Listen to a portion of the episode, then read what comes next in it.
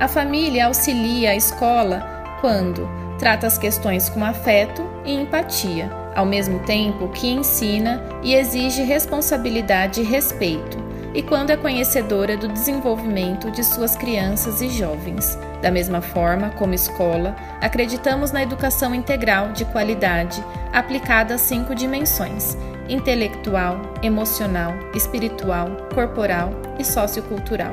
E estamos trabalhando para que cada educando se desenvolva de forma gradual, tranquila e sólida.